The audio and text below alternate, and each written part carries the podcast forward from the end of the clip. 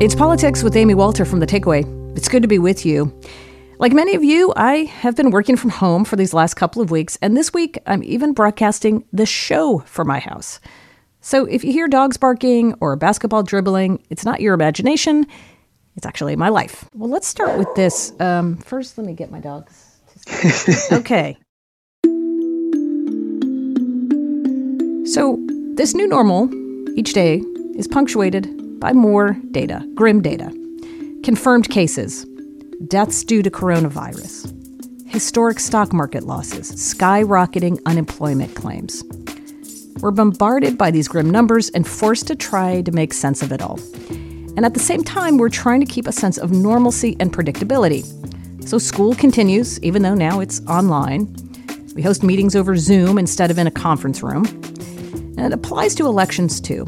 We're, of course, in the middle of an election year, and the coronavirus pandemic has upended primary elections in more than a dozen states as officials decide whether to postpone or completely change how their primaries were supposed to function. One state, Wisconsin, is determined to keep its primary on schedule. Patrick Marley is politics and state house reporter at the Milwaukee Journal Sentinel. I spoke to him on Friday morning. Here we are with Wisconsin, which is still planning to hold its primary on Tuesday, April 7th. So, what is going on? Why is Wisconsin still holding a primary when so many others have postponed theirs?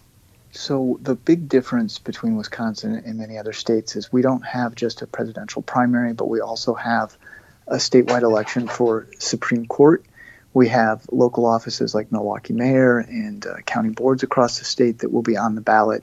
And so the concern is that if you don't have an election, you'll have a many many um, seats that are open, and that creates a real set of headaches because if you don't have um, uh, you know if you don't if you don't fill your mayor's seat, uh, then you don't potentially don't have a mayor during a pandemic.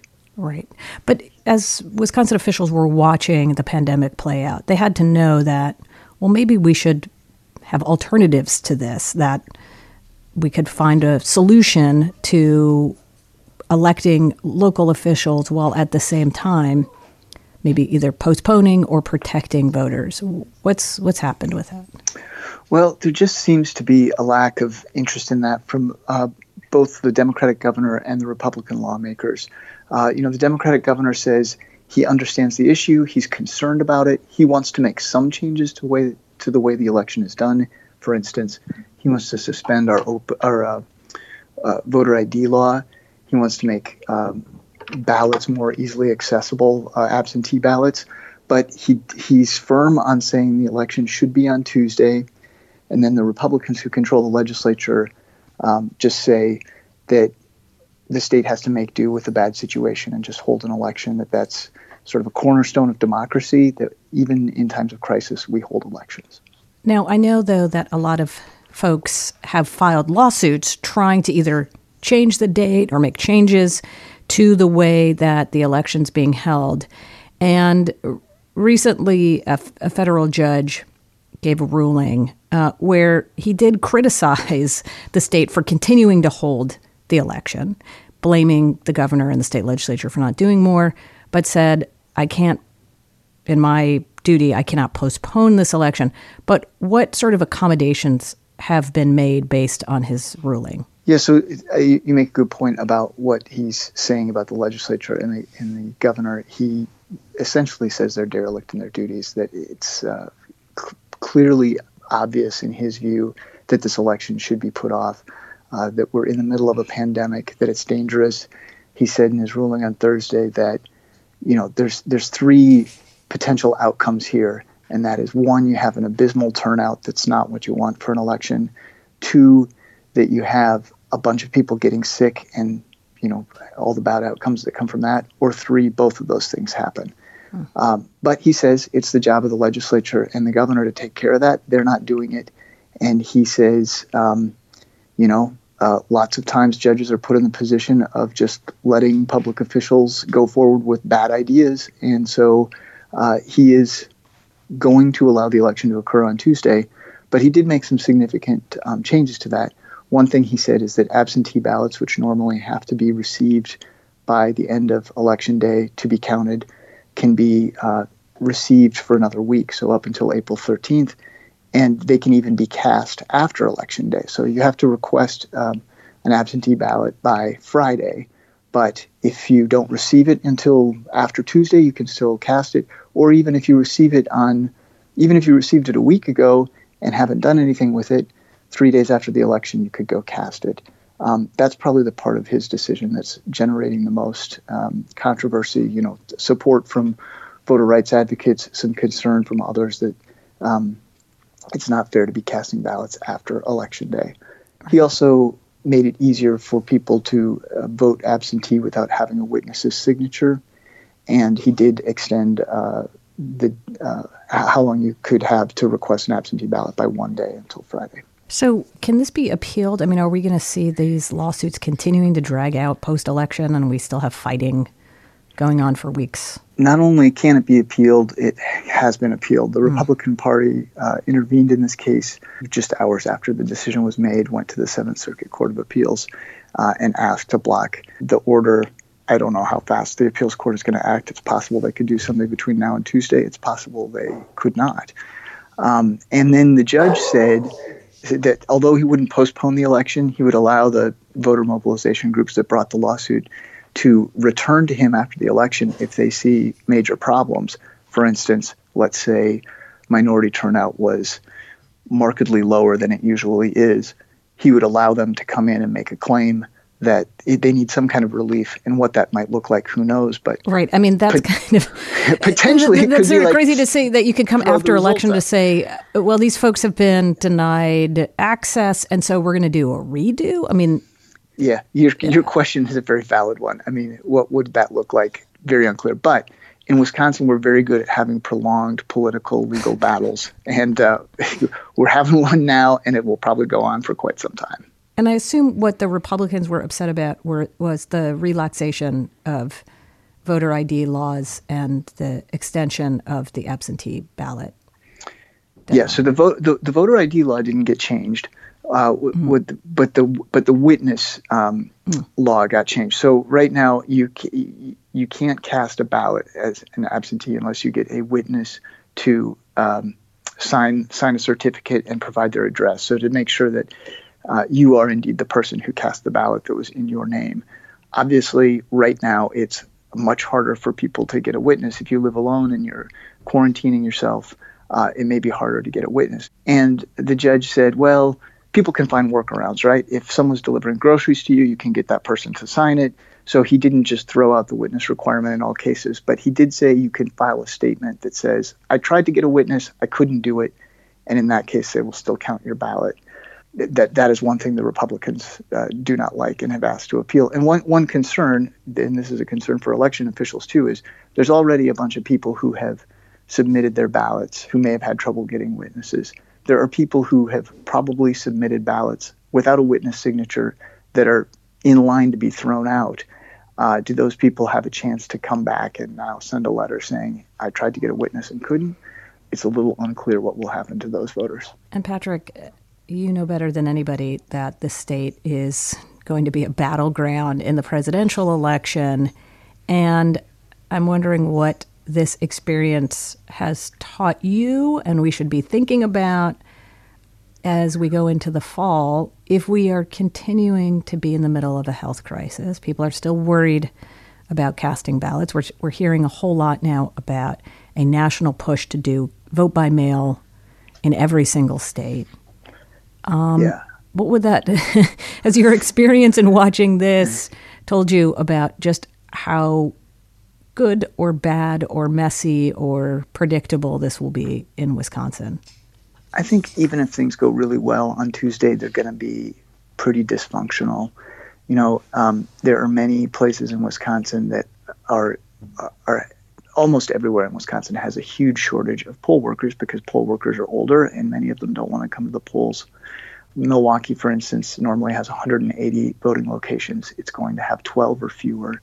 And so you can only imagine the confusion that could create. Somebody's used to going to a polling place, now they find out they're they've got to go somewhere else. Maybe they can or can't get to that place.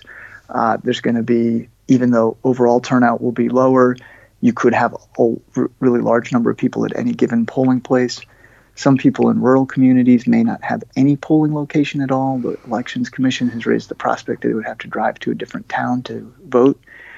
Uh, the one silver lining here is that this is April, not November, and so all of the problems that are uncovered on Tuesday, uh, they can perhaps fix for future elections or find better ways to deal with in future elections. So, as you noted, Patrick, the state is famous, infamous, I guess, for political polarization and logjams between, and now we have a Democratic governor and a Republican legislature. I mean, how likely is it that they would work together to fix this before November? You know, the governor and the Republican led legislature have not been able to get along at all, and there's no sign of that improving. Uh, that is true. The state elections are run by a commission that consists of three Republicans and three Democrats. Unlike their colleagues that are more directly political, they actually do a pretty good job of getting along. Uh, they do sometimes have some partisan differences, but they've generally been committed to finding ways to do the best they can to make elections happen. So it's uncertain. What we'll have to see how Tuesday goes before we know whether there are big systemic changes. Mm-hmm. But but for local clerks, one of the big issues here is Wisconsin has long allowed absentee voting by mail, but it's just not something that people use very much. We have early voting, and so people are much more likely to go to their clerk's office a week or two before the election and vote there rather than do it by mail. And now uh, we have this complete sea change on a dime where you know more than a million uh, absentee ballots have been requested. That could be two thirds or three quarters of the total ballots cast. And so these clerks are just completely overwhelmed with mail ballots coming in and being requested, and they've never, they're just not equipped to deal with it. It's not like a state that's had, you know, a decade or two decades of, of mail voting. This right. is completely new to them. Well, Patrick Marley, I really appreciate you coming and speaking with me. Thank you for covering this, and please stay safe. You too. Thanks very much. Patrick Marley is politics and state house reporter for the Milwaukee Journal Sentinel. This is an evolving story, I'll be keeping up with it and tweeting my analysis. You can find me at Amy E. Walter or head over to politicswithamywalter.org for all the latest.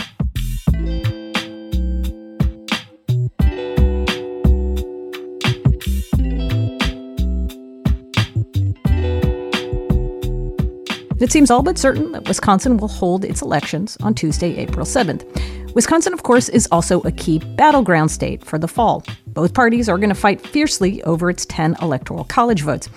And as such, the April 7th primary may be a preview of what to expect this fall, especially if we're still in the midst of a health crisis.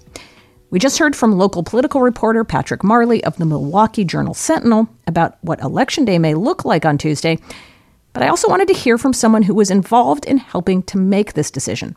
So I called up Representative Tyler August. He's a Republican member of the Wisconsin Assembly and the Speaker pro tem.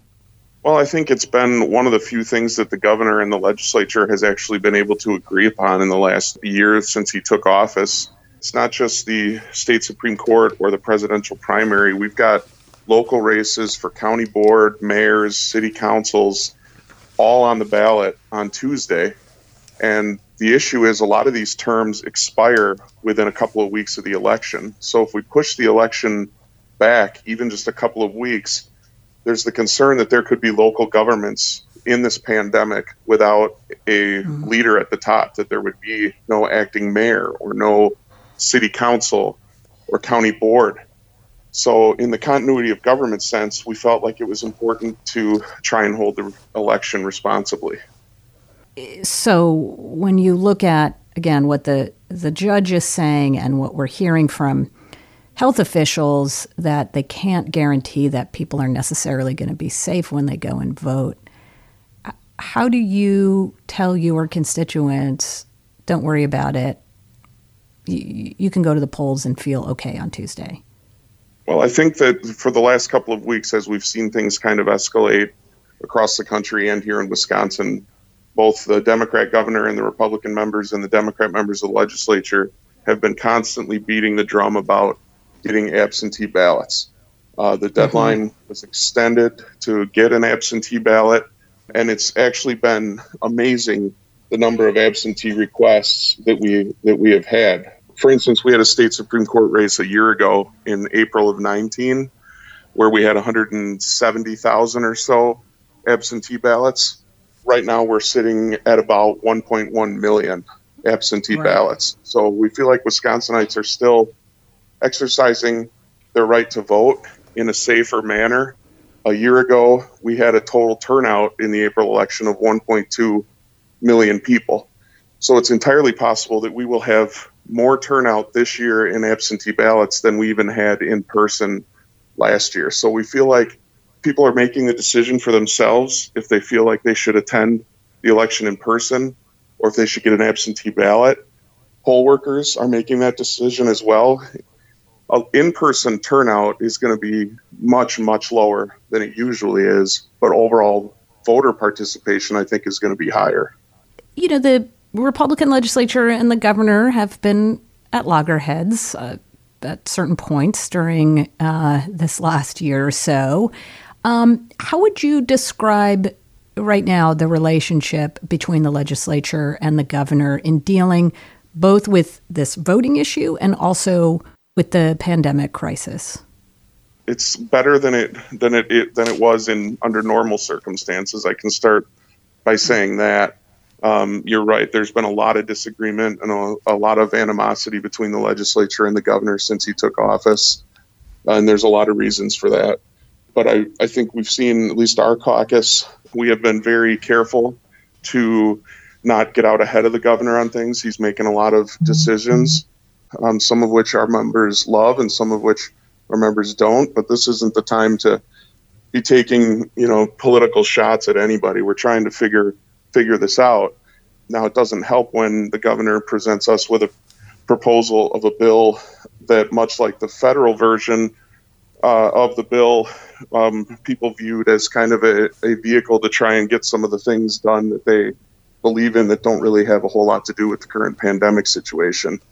Yeah, like uh, what was what was in there that you uh, thought was suspe- uh, suspending photo ID requirements. I mean, that's been a that's been something that the that the left has tried to do in this state since we first put those put those requirements in place. I mean, they a photo showing a photo ID for voting doesn't have anything to do with with actually servicing the people of the state. So I think there's a lot of ground we can cover and come up with an agreement that everybody can can support and be proud of. Um, I just hope that we continue down the road of working together instead of, you know, leaking out different uh, proposals or um, conversations, uh, which has happened in the past. I'm hopeful is not going to happen uh, during this crisis. Do you think that Wisconsin will be better prepared to deal with the potential that you may be hand- having these same debates over should we show up at the polls? Poll workers not coming, absentee ballot, what's required, what's not. Do you think you'll still be having those debates, or do you think that maybe you can use this as a lesson into how to make sure you're prepared for November? Sure. Yeah. I mean, I think that, uh, like everyone, I think we're all hoping that, that this is something we can look back on in November that that we all got through together and that we're not still going through it but having the amount of lead time up to the November election that we have, and I mean, there's no handbook for any of this stuff. There's a lot of the right. emergency statutes, um, legislative emergency statutes as far as meeting that are being uh, brought into play for the very first time in our state's history right, right now. So there's no handbook, so we're kind of going through this and and uh, and learning as we go. But I think that having the time between now and November to have a longer discussion about what do we do if we're still in this situation to continue to make sure that everyone who wants to vote has the ability to. Representative Tyler August, thank you so much for taking the time to talk with me today. Absolutely. It's good to be with you. Thanks. All right. Stay safe. All right. You too. Thanks a lot. Representative Tyler August is the Speaker pro tem of the Wisconsin Assembly.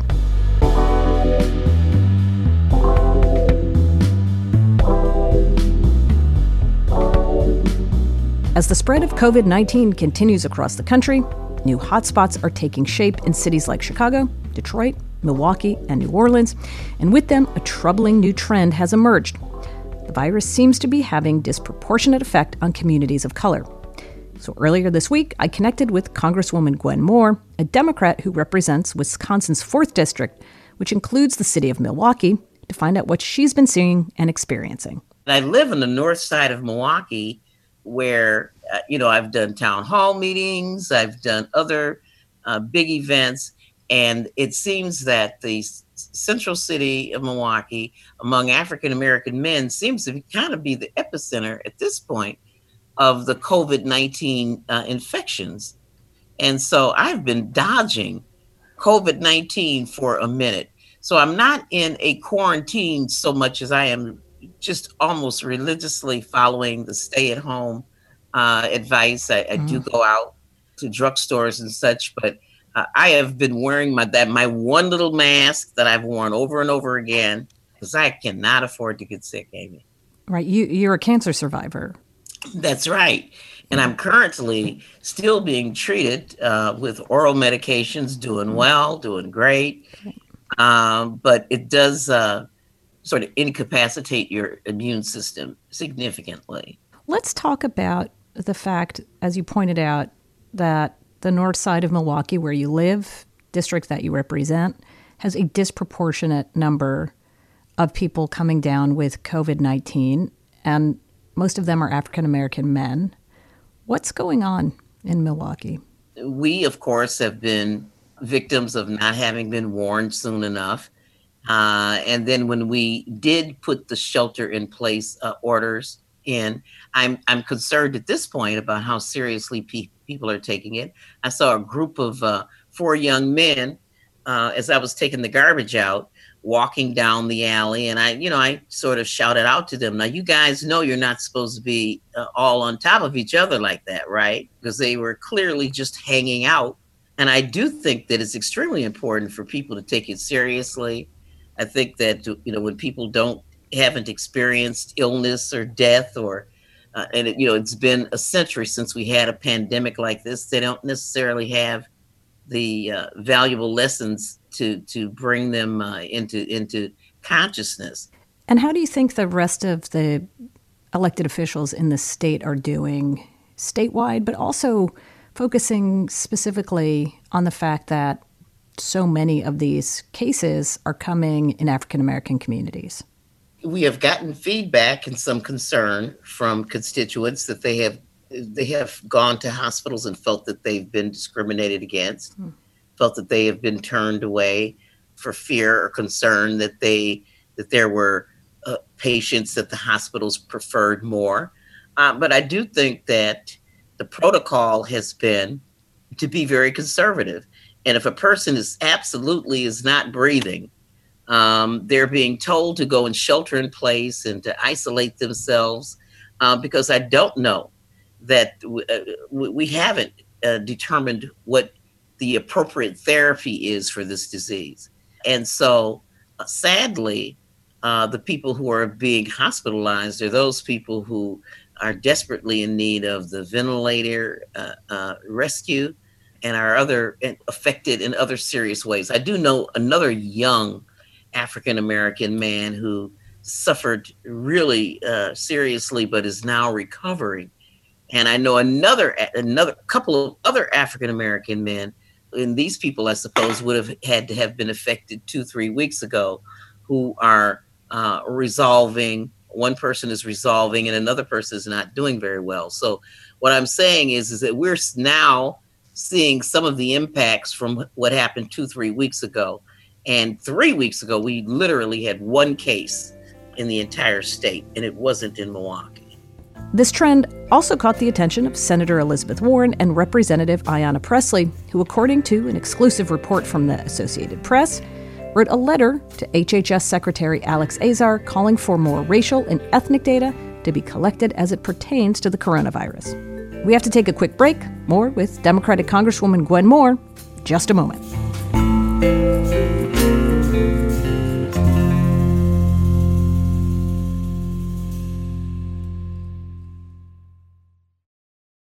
Milwaukee, of course, is interesting for another political reason. I am thrilled to announce that in 2020, the Democratic Party's national convention will be held right here in the great state of Wisconsin, in the great city of Milwaukee. It's hard to believe that that announcement came just over a year ago on March 11th, 2019. Since the coronavirus pandemic began, there's been much speculation about whether or not the parties will hold their conventions with all the traditional pomp and circumstance. The speculation grew with the postponement of the 2020 Summer Olympics in Tokyo. And earlier this week, former Vice President and likely Democratic nominee Joe Biden weighed in on the issue. I doubt whether the Democratic convention is going to be able to be held in uh, in mid July, early July. I think it's going to have to move into August. And on Thursday, convention organizers made it official, announcing that the Democratic convention would be delayed until August. The situation and planning is still fluid, according to a statement from the organizers.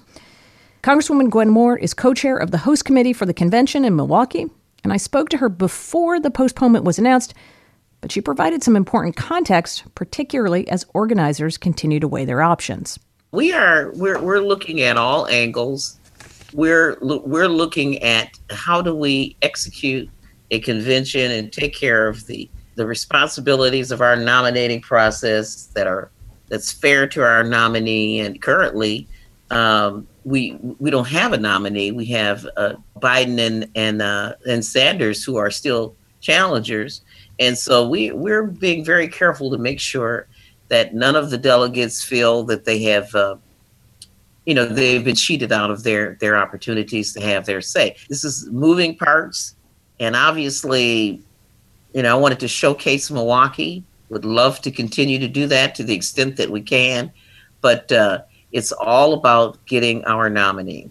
How much of a hit do you think Milwaukee takes, and your constituents in particular, if the convention does not actually come to town in terms of lost income and revenue? Amy, we had really looked forward to a couple hundred million dollars hmm. uh, in economic benefit, and then maybe spending, you know, about seventy million dollars toward that end. Um, and so it's going to be, it would cost a significant amount of money. It's a very uncomfortable conversation, Amy, to just continue to try to speculate like, about how much we'll lose. But I can tell you, our aspirationally, uh, we had we had every single room filled, hotel room. We had bread and breakfast. We had all of our restaurants, our perimeters set up, our bars, industry, and so uh, people have made commitments, and so it, uh, it it's you, you, we're shining a light on this because the DNC is coming here, but there have been cancellations like this all over the country hmm. uh, for various events. And so we too will take an economic hit uh, if this particular event doesn't come to fruition. Uh, but again, we're going to nominate somebody and we're going to do it some kind of way. As you're watching this unfold, we know we're just at the very early stages of this pandemic and watching the toll it's taking on the health and economy uh, of people in this country. What are you worried about right now?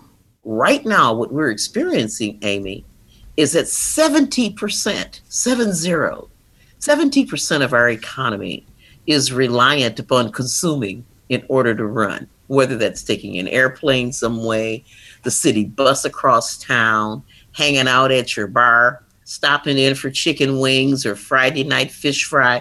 And that our economy, if it were to collapse, it's collapsing because people don't have money. And so when you when you when 70% of your economy uh, relies on people having money, that ought to be an abject lesson in trying to figure out how to make sure that more of the largesse and the resources and the profits of this country actually get into the hands of people who can spend it. Because right now, that's what we're trying to do. Congresswoman Gwen Moore, I really appreciate you taking the time to talk with me and stay safe. Listen, it is always wonderful to talk to you anytime, any day. We reached out to Congresswoman Moore for comment after the announcement that the convention was being delayed until August. This is her response. Quote, we are so proud that the rest of the country will see Milwaukee shine. Wisconsin led the rest of the country in advancing labor rights. Our state's progressive ideals are woven into our country's values. What better state is there to help shape the future of the country? With that being said, I'm pleased with the decision to move the Democratic National Convention to the week of August 17th. Another month provides a lot of time for more planning on the ground to secure a successful and safe convention. We now move to Texas, where earlier this week, Republican Governor Greg Abbott announced new statewide protocols. Uh, I'm establishing essential services and activities protocols. In short, what this provides is that Texans are expected to limit personal interactions that can lead to the spread of COVID 19. I spoke to Steve Adler, the Democratic mayor of Austin, who issued his own stay at home order for the city of Austin on March 24th. I asked him if he thinks the governor's decision will help fight the spread of COVID 19 or if it's already too late. I don't think it's too late, and I, and I, I am pleased that the governor went ahead and, and instituted this statewide you know, the city of Austin could do a really good job, but our efforts are not going to be uh, effective unless it happens all over the state. People come into our city from all over the state. The the distribution chains that that end up putting groceries on on our shelves in in our city. Uh, have their distribution centers uh, in other places around Texas. Uh, if those cities and those towns and those areas uh, get hit really hard, we'll lose the drivers and, and the distribution chains, and and we're not going to have then the shelves in our grocery store stocked. So it really does take a concerted action, and I applaud the governor for doing that. I am concerned that in his order. He um, expresses that churches, for example, should continue to do things remotely in home, but he allows for churches to, to still meet. Uh, I think that sends a, a mixed message uh, about the, the danger associated with large gatherings. Uh, so, uh, good and bad. We had a more strict construction ban, similar to what San Francisco just put into practice. Uh, the governor preempted us, and I'm concerned that that might be a, a leak uh, in our in our system. But overall, I'm happy that he acted. Well, it's no secret that you and the governor have butted heads um, over policy over the years, whether it was everything from uh, homelessness policy in the city of Austin to the ban on plastic bags. And I'm wondering if this tension that you've had uh, between a more liberal Austin and a more conservative state government and governor has leaked into decisions around how to respond to the COVID 19 crisis. You know, I think that the political issues are are very definitely there in Texas right now, it's not Austin against the state, which is how it, it used to be. Uh, but right now, the, the cities, the big cities, are very much aligned. Uh, within a 24 hour period, all working together uh, when the state wasn't acting. Uh, Houston and Dallas and Fort Worth and Austin and San Antonio and, and El Paso all acted. And, and together we were able to get over half of the population in the state uh, under a shelter at, at home order. So the cities are, are acting. But I'll tell you that I know that there are Republican uh, uh, judges, uh, county judges uh, uh, in the state that were warning the governor to act to give them cover because their communities were hearing mixed messages, a lot coming from, from national leadership on whether this was really serious or not serious. Uh, and and the politics were such in those more conservative communities that that that it may not have been politically viable for them to do what it was that they needed to do, which is one of the reasons why the governor acting uh, was so important. But yes, that issue was alive given the messaging I think coming nationally from the president. Well, and on the issue of homelessness, can you tell us how the city of Austin is working with the homeless community at this at this time, and whether you've seen uh, COVID nineteen cases spread among this community. Well, the community of people experiencing homelessness is one of the most susceptible to this, one of the most vulnerable populations. Uh, so, yes, we, we did have uh, one positive uh, in one of our shelters. We were quickly able to move that person out to, to an isolation uh, uh, location. Uh, we have um, put under lease uh, multiple hotels in our city so that we have isolation opportunities. Uh, we have emergency meal programs now that are uh, being piloted that we're just about to expand. We've opened up 24 7 showers in two of our libraries and have uh, identified a specific uh, task force strike team for uh, homelessness because we recognize that one's a vulnerable population, and if something goes sideways there, it's uh, going to present uh, uh, a real challenge for the city. Finally, I want to get your sense of as we look to the weeks ahead, we know that we are not yet at the peak. If you can tell us what your concerns are uh, moving forward through this month and whether your city and, and quite frankly, your state is able to handle what could be an incredible number of cases. My concern right now are the isolated hotspots.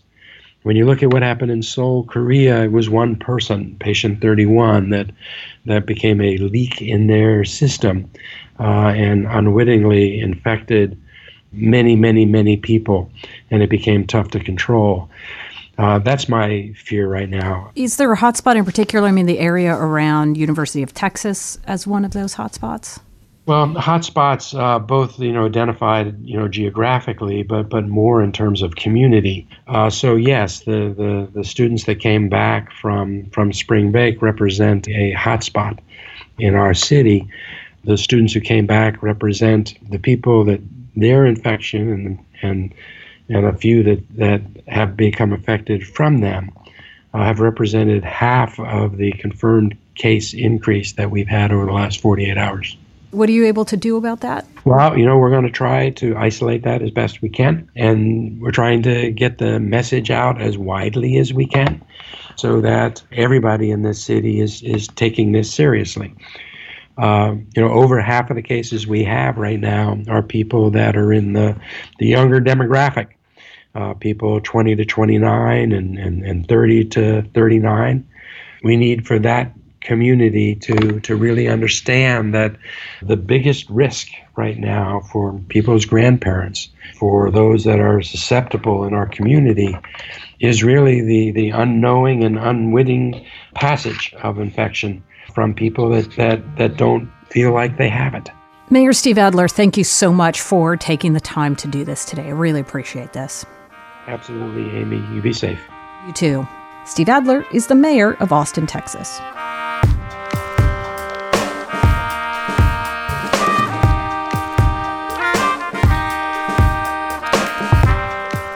Voters have long been the backbone of the Democratic Party, consistently voting for the Democratic nominee for president by 70 points or more. Despite this, and the fact that he took just 8% of the African American vote in 2016, President Trump is actively appealing to black voters ahead of the 2020 election. Like with this Super Bowl ad that highlights the president's work on criminal justice reform. I'm free to hug my family. I'm free to start over. This is the greatest day of my life. My heart is just bursting with gratitude. I want to thank President Donald John Trump. So, how realistic is this?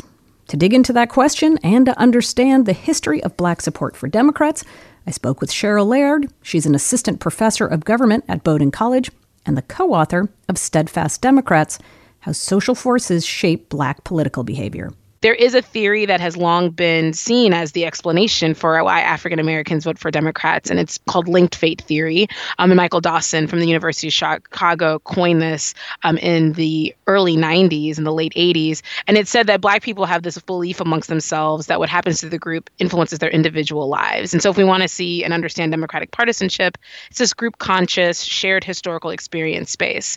We argue, like, yes, there's something to be said about linked fate, but in fact, if we think about how Democratic partisanship loyalty over time has maintained for Blacks, there has actually been changing things about the Black experience, mm-hmm. changing things about um, where Blacks live and their backgrounds. And so we really need to think a little bit more about what other factors could be playing a role because, in fact, in our analysis and analysis done by others, linked fate didn't predict partisanship. So we felt like we don't have an answer, honestly. We know that it's kind of a social thing here. Like to be black is to be Democrat but the way in which we understand that is through social reinforcement. And so that's where we then started to think about okay, well, how can we show that? How mm. can we explain that to people? To your point, that the loyalty really comes back to this loyalty to a Democratic Party of the 60s, LBJ, the civil rights movement, Great Society. It was that commitment that has kept African American voters loyal to Democrats the party has been the space where you've also seen black political empowerment. And that's kind of like just a big term there to say basically when we've seen black people enter a political office and be able to get access to, you know, the positions in Congress and even the presidency, it's typically been done through the Democratic Party. So, in addition to not only standing for policies and positions that seem to be supportive of particular types of race relations, you also see um, Black individuals being able to gain access to the governing structure in a system where minority voice, like empirically in terms of the size of the population, let alone the race of the population, um, is not typically heard as much on top of that, right, you also have the Southern strategy, right, right. and and a clear move by the opposing party um, in a way that is at that time of LBJ openly stating that they are taking a position against civil rights. Talk to us a little bit about what you learned about what happens when African American voters say publicly um, or flirt publicly with Republican Party or Republican proposals? What we need to think about with what we observe African Americans doing, right, is that it is a large group of people right. collectively deciding to behave in a particular way in their politics, right, when it comes to voting at the presidency level in the federal government. Um, and so, in doing that, right, there is a way in which you have to basically get a collective action to occur, right? But basically, how do you get a group of people to do something where everybody doesn't need to participate in it, or people could choose not to. Um, and so, one way we argue that we see African Americans being able to create such a consistent loyalty is that not only is the norm understood that this is the way that we behave politically, and then it's also reinforced within Black spaces, but that then there is a social repercussion for those who don't. Um, and so, they are basically what we call sanctioned, right? They mm-hmm. are held accountable for the decision to decide that they aren't going to be in line with the party and the group to do so. Um, and they are called out for it. And the ability for that to be effective, I think, has a lot to do with the types of social relationships that African Americans have. Like, although we have moved past Plessy versus Ferguson and Brown versus Board of Education, African Americans are still heavily segregated. They're still in social networks that are disproportionately comprised of, if not all comprised of, African Americans.